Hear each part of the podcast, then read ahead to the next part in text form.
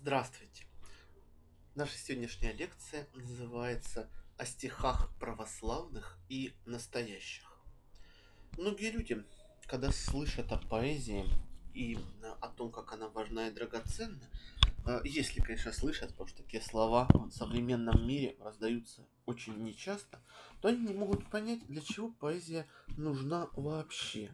И на это можно ответить, что люди не читают стихи, потому что они не живут на глубине. Но такой же вопрос задают не только э, люди, э, э, живущие в городах. Э, то же самое нужно услышать и от тех, кто ходит в храмы, э, кто даже часто ходит в эти э, самые храмы, кто э, вроде бы должен быть чуток ко всему прекрасному и высокому, но тем не менее он совершенно далек от того, чтобы говорить о важном. И если э, мы заметим таких людей, если мы обратим внимание на то, что они читают, то мы увидим, что э, поэзия существует в их жизни э, в той или иной мере, но только вопрос, что это за поэзия.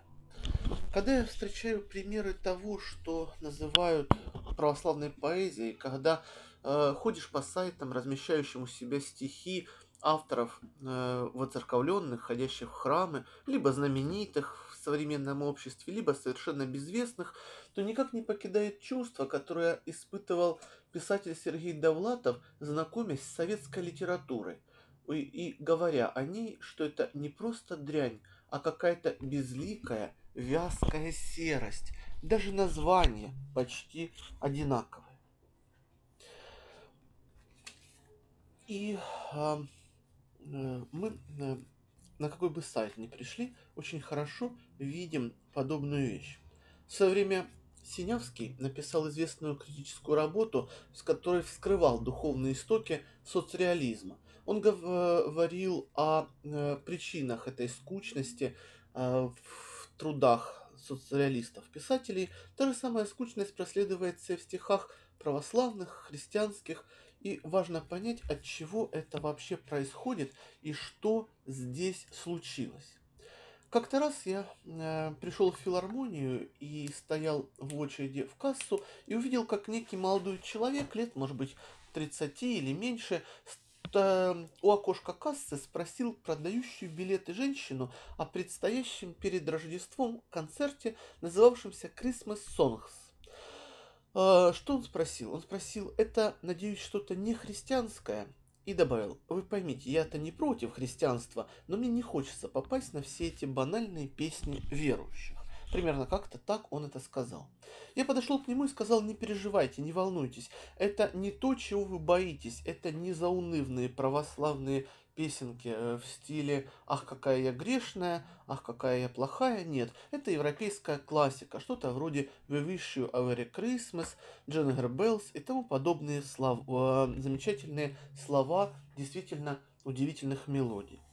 Э, конечно, когда твердолобые люди слышат такое и услышали мой ответ, они бы возмутились. Услышание этого человека они возмутились бы снова. Но он был, конечно, прав. Ведь всех этих унылых певцов, всех этих иеромонахов-романов нельзя считать искусством, хотя бы потому, что искусство предполагает рост духа, а не какое-то унылые, банальные перечисления общеизвестного и сделанные крайне скучным образом.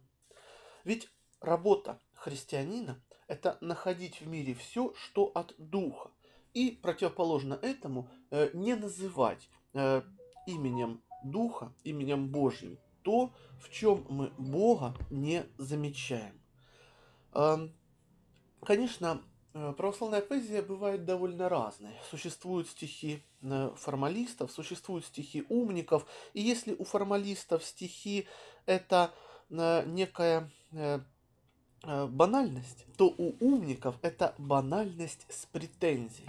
Что-то, то есть, если формалисты любят и Романа Харамана, то умники любят какого-нибудь там очередного э, библииста, какого-нибудь заковыристого, э, никому не нужного филолога, который э, производит впечатление на аспиранток, потому что они не замужем, ну и тому подобные вещи. Э, что это за стихи? Это все вот эти стихи, в которых, которые пишутся так, как будто автору невыносимо тошно и писать, и говорить.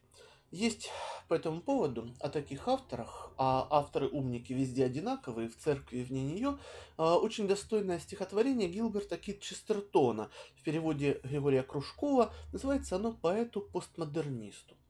Я вам сейчас его прочитаю.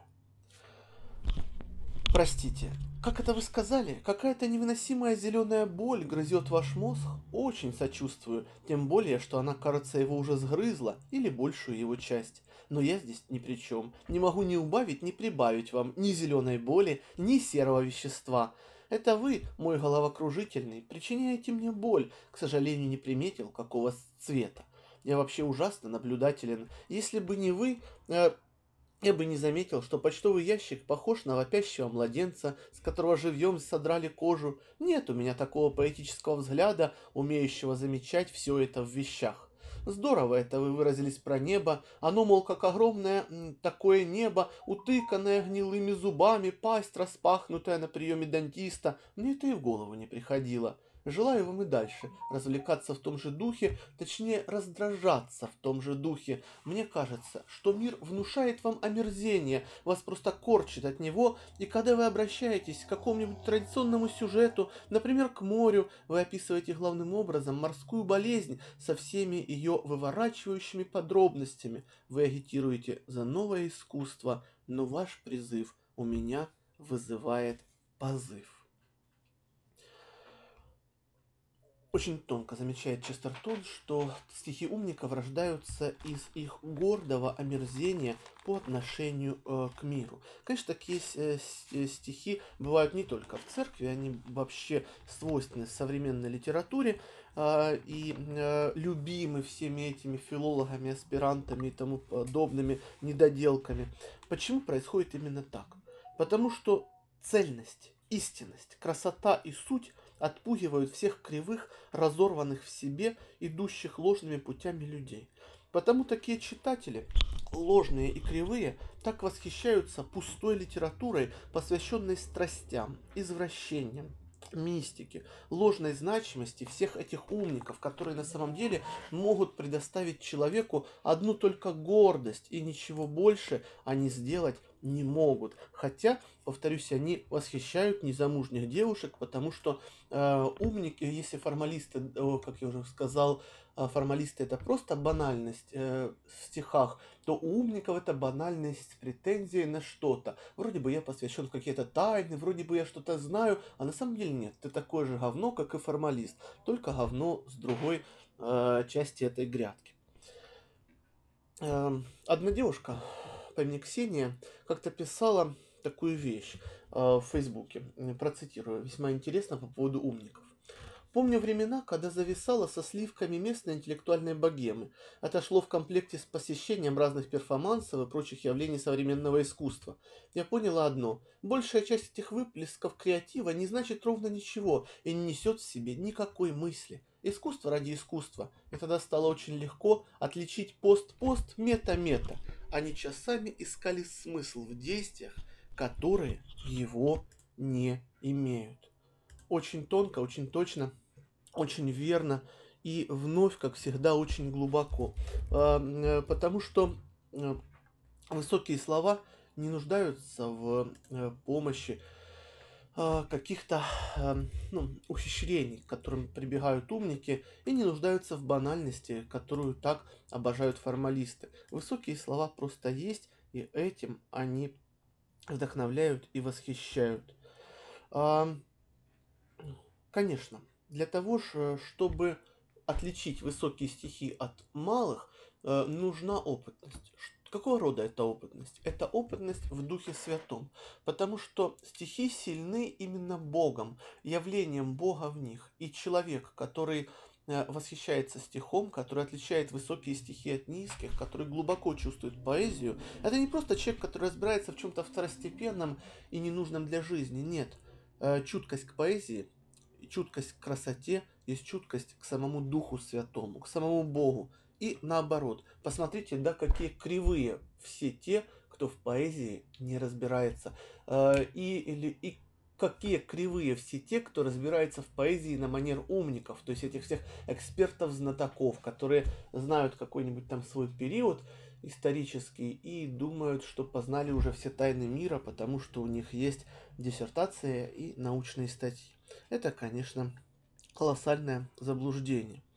А, но они его придерживаются, потому что, потому что они, э, а, э, их гордость переубедить э, невозможно. Им кажется, что если они написали какую-нибудь статью в стиле и с названием что-нибудь там антагонизируя на поверхности сущного выявления субстанционального предиката в ранней метафизике Пастернака, и вот если они такое вот название дали, то значит они уже гениальные авторы. Есть по этому поводу очень интересный э, момент, эпизод у Булгакова из «Мастера и Маргариты». Э, я вам сейчас его приведу. Итак, э, вы помните, это, э, ну, кто читал, помнит, диалог в «Мастере Маргарите» между Иваном Бездомным и мастером. Э, диалог состоялся уже в сумасшедшем доме. Отчитав таким образом Ивана, гость осведомился. Профессия поэт. Почему-то неохотно, признался Иван. Почему неохотно, да? Потому что он э, перед настоящим мастером чувствует, что он не поэт. Пришедший огорчился. «Ох, как мне не везет!» — воскликнул он, но тут же спохватился, извинился и спросил. «А как ваша фамилия?» «Бездомный». «Эх, эх», — сказал гость, морщась. «А вам что, мои стихи не нравятся?» — с любопытством спросил Иван. «Ужасно не нравятся. А вы какие читали?» «Да никаких я ваших стихов не читал!» — нервно воскликнул посетитель. «А как же вы говорите?» «Ну что ж тут такого?» — ответил гость. «Как будто я других не читал. Впрочем, разве что чудо. Хорошо, я готов принять на веру. Хороши ваши стихи, скажите сами». «Чудовищны!» — вдруг смело и откровенно произнес Иван. «Не пишите больше!» — попросил пришедший умоляюще. «Обещаю и клянусь!» — торжественно произнес Иван. То есть Ивану для того, чтобы стать настоящим, потребовалось выбросить стихи на дорогу, как выбросил на дорогу апостол, будущий апостол Матфей, да, Левий Матфей, э, свои деньги. И только бросив деньги, он смог пойти за Богом. И здесь тоже, да, Иван смог пойти за чем-то высоким, только когда он бросил свою ложь на дорогу. Ложь в данном случае была вот этими стихами. А, потому что, конечно, такие вещи никак, никаким образом, ни при каких обстоятельствах не могут считаться, зваться и быть поэзией. Просто они рядом с поэзией никогда не лежали и не находились. Хотя, конечно, людям может казаться и не так. И люди могут э, считать что а, все это имеет какой-то смысл, но на самом деле смысл в том, чтобы посвятить свою жизнь сути, обретению сути и умножению ее, не заботясь о том, чего ты добьешься и какой у тебя будет конечный результат. Э, почему? Потому что человек только так обретает свободу, когда он идет к высокому, отказываясь от малого. Об этом, кстати, писал и Максим Исповедник, что обрести истину возможно только тому, кто отказался от всего малого и недостойного. Но умники и формалисты упорны. Они упорны в церкви, они упорны в литературе, они упорны и в поэзии. И им кажется, что банальные строки, пусть это банальность с претензией или банальность без претензии, это то самое высокое слово искусства, которое искусство и может сказать. И ничего большего от искусства ждать и не нужно. И отсюда рождаются все эти тысячи, миллионы бесконечных, пустых, совершенно ненужных слов, которые не имеют никакого значения и смысла.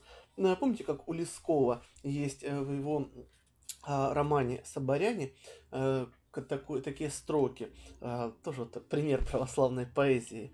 «Вот Христос родился, а Ирод взбесился, я вас поздравляю и вам того желаю» э, действительно очень смешно и явно, что имя Божие по сравнению с таким убожеством неуместно. Они, оно не может быть уместно просто потому, что оно глупо и недостойно. Но, тем не менее, оно именно таково и не желает быть никаким другим. А, мы можем зайти на любой сайт поэзии. Есть сайты а, профессиональные, хорошие, есть сайты непрофессиональные, а, совершенные, маленькие, но большой мы сайт найдем или маленький, талантливо он сделан а, как сайт или не талантливо, мы все равно увидим везде, всюду эту бесконечную серость, унылую, вязкую серость. Ну вот открываем, допустим, один из сайтов. Кстати, сайт сделанный очень-очень мастерски, хорошо. Программисты постарались. Открываем, открываем какой-нибудь э, стих. Да какой угодно. Вот какие-то «Осенние деревья» из цикла «Три стихотворения». Автора эту женщину называть не буду, потому что таких авторов 10 э, миллионов, да, вот, и они все абсолютно одинаковые. Вот читаю, что здесь написано. В конце лета изобилие удручает, хочется прозрачности для света, и с особым упованием снимает лес листву, устав от плоти этой, и стоит величественно мудрый, как невольник, сбросивший оковы, легкий, гибкий, истинный твердый, он к зиме, как к вечности готовый. А, да, как говорил Николай Гумилев о таких вещах, это скучно о скучном, скучно о скучном. Или вот еще какой-то, да, дурацкий тоже стих, называется «Я люблю свою старуху». Читаем, да, на, тоже на этом же православном сайте.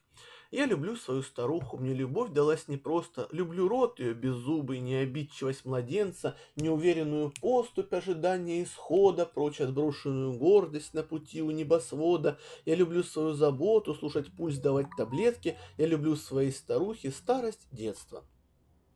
Все, да? То есть, э, помните, как у Лермонтова, слова без смысла, чувства нету, натянут каждый оборот, при том сказать ли по секрету, и в рифмах явный недочет. Так Лермонтов говорил о подобных э, виршах. А, для того, чтобы стать Божьим, нужно действительно бросить такие стихи на дорогу.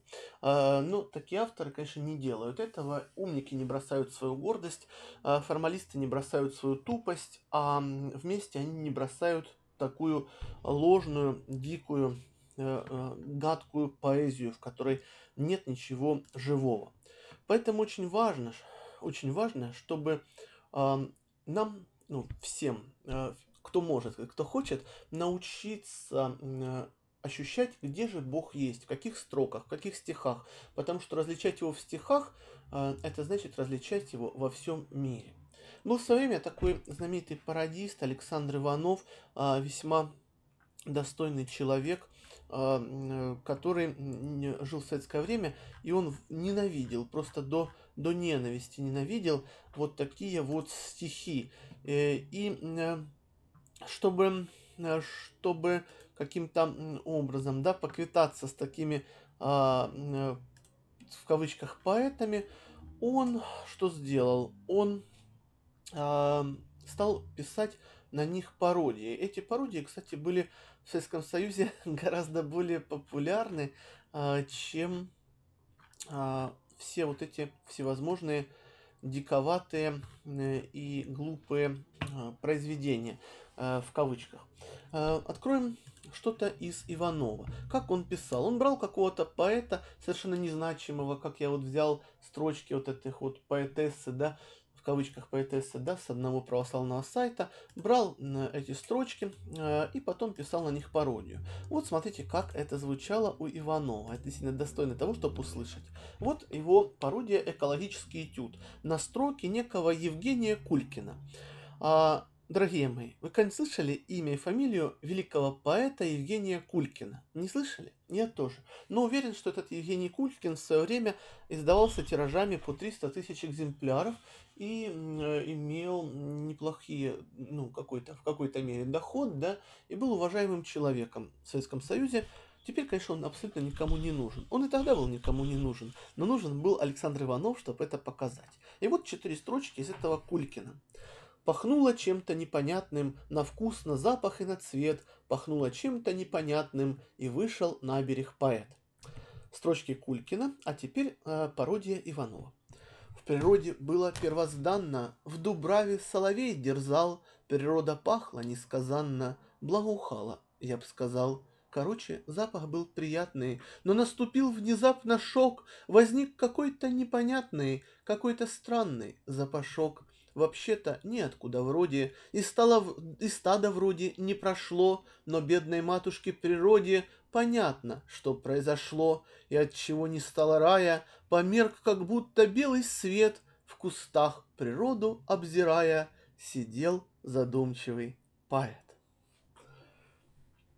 Тончайшая, конечно, пародия, очень глубокая, о том, что такие стихи, как писал Евгений Рейн, они оскверняют поэзию, они э, оскверняют само понятие поэзии. Вот все эти Евгении Кулькины, да, и все вот эти вот православные строчки про «Я люблю свою старуху», ну и 10 миллионов таких же строчек, которых много везде и всюду. Вот таков Иванов. И Иванов настолько мастерски э, бил, скажем так, в ложность всей этой поэзии, и православной, теперь бы поэзии мы сказали, э, хотя тогда такое в Советском Союзе не писалось, и всей вот этой вот дурости литературной, свойственной и его эпохе, и нашей, что я приведу вам еще несколько строчек из Иванова. Итак, эм, его пародия называется «Воздаяние». Эм, э, сначала приводятся строчки из некого Василия Федорова. Мои дорогие, я думаю, Василия Федорова вы тоже не слышали, я тоже не знаю, кто это такой, и не горим, правда, мы с вами желанием об этом узнать. Он был, он и был, да, кем он там был, то ли портным, то ли фрезеровщиком, никому нет дела до Василия Федорова, потому что он ничего на земле не значил, как не значат и его стихи. Но вот, э, тем не менее, он писал, писал с претензией на что-то, э, уже совершенно забыт и не нужен, и вот Иванов берет пять его строчек. Пропою про урожаи и про вегу, как фантаст, глядь, какой-нибудь державин заприметит и воздаст. Ну, здесь вы поняли, да, намек на то, что э, когда э, Пушкин юный выступал в лицее со стихами на экзамене, то Державин до этого спал, а услышав Пушкина, проснулся и сказал свои знаменитые, да, благословляющие э, строки. Э, вот, э, Старик Державин вас приметил и в гроб сойдя благословил. И вот, значит, пародия Иванова на этого Василия Федорова. Шел я как-то трали с выражением на лице, и подумал, не пора ли сдать экзамен за лицей. Как-никак я дока в лирах, правда конкурс, будь здоров, много этих в вицмундирах, как их там, профессоров, в жар кидает. Вдруг сомлею, не попасть бы тут в просак, по-французски не парлею, знамо, истинный русак. Стар Державин, был да вышел, как бы в ящик не сыграл, на середку тут я вышел и в грудь воздуха набрал, как запел про урожаи, да про вегу, как пошел, Посинел старик Державин, вскрикнул «Ах!» и в гроб сошел. Тоже очень тонко, действительно, от таких стихов, всех этих Василиев Федоровых, всех этих «люблю свою старуху», хочется только в гроб и сойти или куда-нибудь бежать, как у Честертона. Помните, уши зажать и бежать куда-нибудь, лишь бы скорее. Потому что, конечно, эта поэзия никакого, ни малейшего отношения к поэзии не имеет. Ведь поэзия – это реальность Бога, звучащая и сияющая в строках. И э, поэтому, э, когда мы не видим Бога в строках, то мы понимаем, что и поэзии там тоже никакой нет, не было и быть, в общем-то, и не может. Ну и откуда и, собственно, взяться, если э, люди пишут такую дурость. В свое время э, писатель Шкловский говорил, что советское литературоведение – это такая наука, которая умеет разбираться во, во всевозможных оттенках говна. И по сию пору литературоведы разбираются только в этом, потому что они крысы и тараканы. И присутствие Данте, таких людей, приходит, вводит в ужас. Им страшно, что может быть гений, им страшно, что может быть талант, им страшно, что может быть что-то настоящее и божественное, и поэтому они дают свои премии и призы тем, кто ничего не стоит. Такие люди совершенно бездарны, и бездарны они от гордости. Их великий талант, э, если они его встречают, всегда устрашает. Поэтому Данте не получает премию из рук этих серых людей. Все, на что гораздо все эти современные поэты, авторы, это либо что-то из себя строить, либо производить фотосессии в Инстаграме, либо пить алкоголь. Я сейчас говорю о светской литературе, но э, церковной литературы как таковой и быть не может, потому что на самом деле, э, как замечал Башлачев в одном э, своем редком интервью, э, которое очень сложно достать в полном виде, но тем не менее оно существует, он говорил там, что то нет отдельной рок-поэзии, а есть либо поэзия, либо ее нет. Также точно рассуждал и Иосиф Бродский. И подобные мысли, кстати, высказывает и Гёте э, в своих диалогах, если не ошибаюсь, с Керманом. Он об этом говорил. А, поэтому, когда мы читаем стихи всех этих людей, либо э, как умников с претензией и гордостью, либо как э, у формалистов с претензией на то, что они так праведны, что вот уже сейчас вспыхнут, а, вспоминаются слова, которые в фантастическом романе Майкла Муркока говорит некий персонаж Кул божествам этого мира, где происходит действие романа фантастического мира, но божества тоже такие как бы мелкие, э, не истинный бог, скажем прямо, и он им говорит следующее, какие, говорит, мелкие мысли занимают ваши умы, какие странные сны вы видите, я скорее назвал бы вас недочеловеками, чем богами. То же самое можно сказать и о таких поэтах. Их нельзя назвать богами, их нельзя назвать поэтами, их можно назвать только недочеловеками.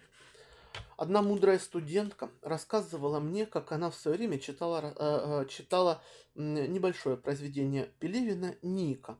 А, и тогда она еще училась на филолога, на культуролога, и им задали это произведение, вот она начала его читать, э, читала его и подумала о том, что произведение довольно оригинально но и одновременно совершенно бессмысленно. Бессмысленно, потому что он ничего не несет, потому что смысл, э, цель автора только удивить, поразить на секунду, да, как вот в Comedy Club в 95-м квартале, ах, как смешно, но через секунду ты забыл, о чем смеялся, потому что сердце не ведет счета смеху, сердце ведет счет совершенно другим вещам. И таким образом получается, что все эти стихи и умников, и формалистов, а, церковных и нецерковных, это всего лишь завитки вокруг пустоты, и ничто иное, и ничего большее, и ничего э, другого эти вещи из себя не представляют. А, почему же умники выступают против высоты? Потому что они ее в себе не имеют. Поэтому какой-нибудь э, задохлик э, аспирант или профессор, или какой-нибудь там библиист, или литературный критик, э, всю жизнь разбирая Пастернака или проблему фрикативного «щ» в русском языке, или чередование согласных звуков у Раминдраната Тагора, когда встречает вдруг великое что-то перед собой, пугается и понимает, что все его регалии, дипломы, все его отличия, все его научные статьи о Э, э, метафизики раннего Пастернака ничего не значат и не могут значить перед лицом вечности, потому что все такие люди – болото, и они ненавидят гору. А формалисты, наоборот, объявляют высотой все, что соответствует их схеме, их малому пониманию, их глупости, их ложности, их банальности. Формалисты – это кроты, и они ненавидят солнце. Но великая поэзия узнается всеми, как узнается Бог, только одних Бог радует, а уродов он страшит. Уродов он ужасает. Урод не может э, спокойно быть в присутствии Бога. Ведь поэзия – это божественное присутствие. И нельзя называть искусством то, что называется не так. Делать э, э, такое, называть искусством не искусство – это оскорблять Бога. Э, думать, будто Бог может быть так же ущербен, как современные стихотворцы с их пустыми, никому не нужными и неважными и бесполезными стихами. Э, Впрочем, люди способны извращать даже рай, э, райскую жизнь, э, церковную жизнь. Они могут превратить в формалистское, бюрократическое, фарисейскую пародию. И для них нет святыни и красоты, которую они не могли бы испортить, э, не могли бы извратить и исказить. А, поэтому э, они очень часто делают вид, что не понимают, что быть поэтом это не просто э, уметь складывать слова и не просто вставлять в свои тексты какие-то а, какие-то намеки на содержимое выеденного яйца, как это любят делать э, в умники, либо на, бесконечно напихивать в свои тексты э, вот эти бесполезные в их устах, в их строчках ссылки э, и свящ... на священные события и священные имена. Потому что слово о Боге звучит только в истинном сердце. Это касается и умников, и формалистов. И даже если у умника есть талант или у формалиста, то такой подход губит этот талант. У, у формалиста он губится его серостью, а у умника губится его гордостью. Есть по этому поводу очень красивое стихотворение э, Вероники Батхин, такой толкинистской поэтессы. Он называется «Я не люблю талантливых людей». А, итак, я не люблю талантливых людей.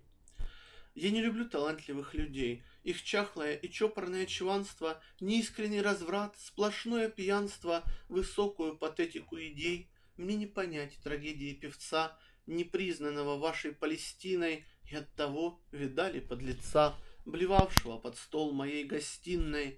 Без пафоса таланту никуда, вам подтвердит любой досужий критик, суется он, не ведая стыда, в водоворот событий и политик.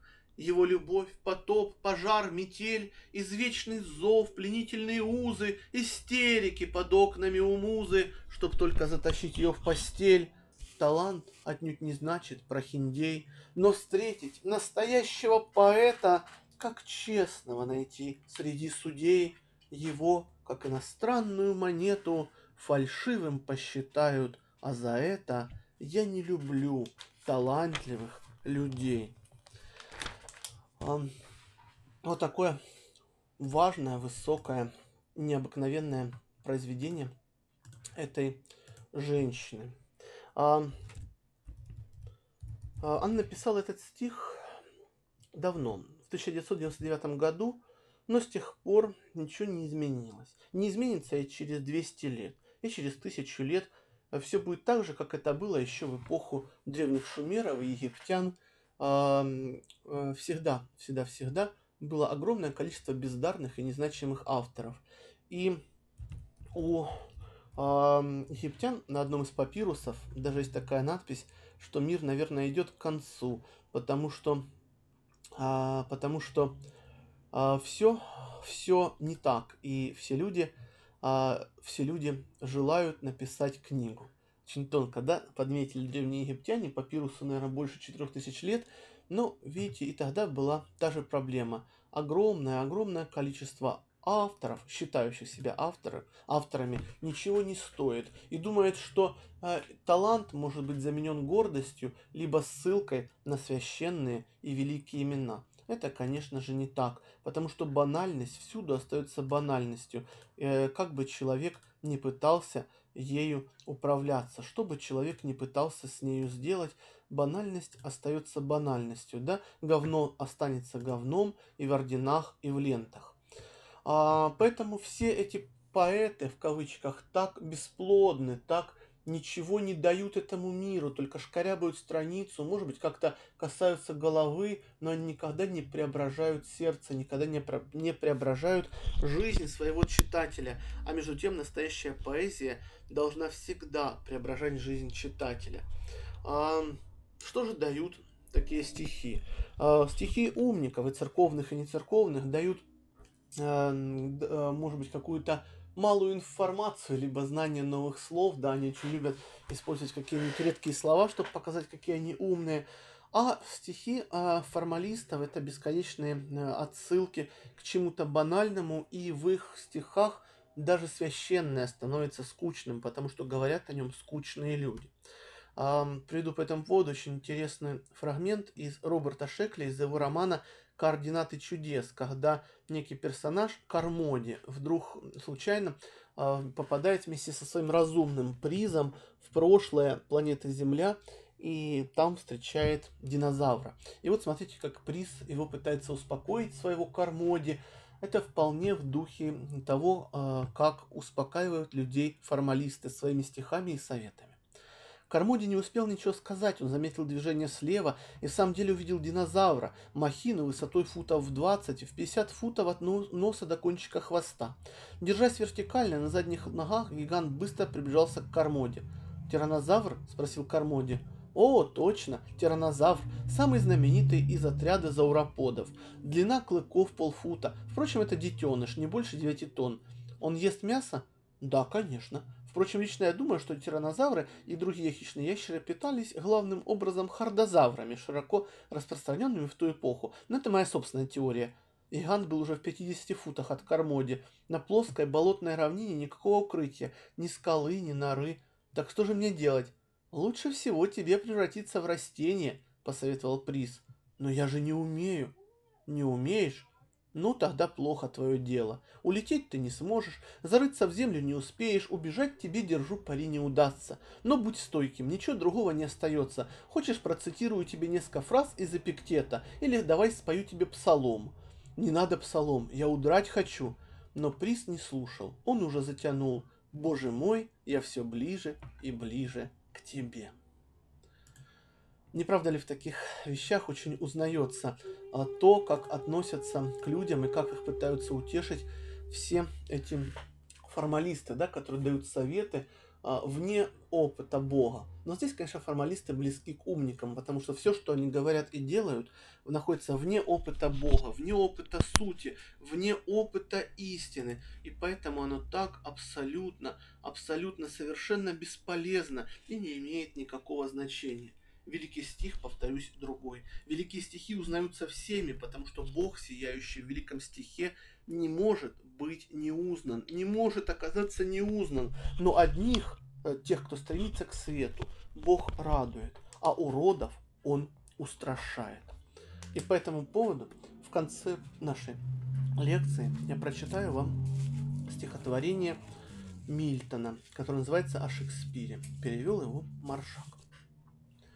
Нуждается ли, покинув этот мир, в труде каменотесов мой Шекспир, Чтоб в пирамиде к звездам обращенной Лежал твой прах, веками освященный, Наследник славы всех грядущих дней, Не ищешь ты свидетельства камней, Ты памятник у каждого из нас, Воздвиг в душе, которую потряс позору нерадивого искусства Твои стихи влекут, волнуя чувства, И в памяти у нас из книг твоих Оттиснут навсегда великий стих, Воображение наше до конца Пленив и в мрамор превратив сердца, Ты в них покоишься, все короли Такую славу жизни предпочли.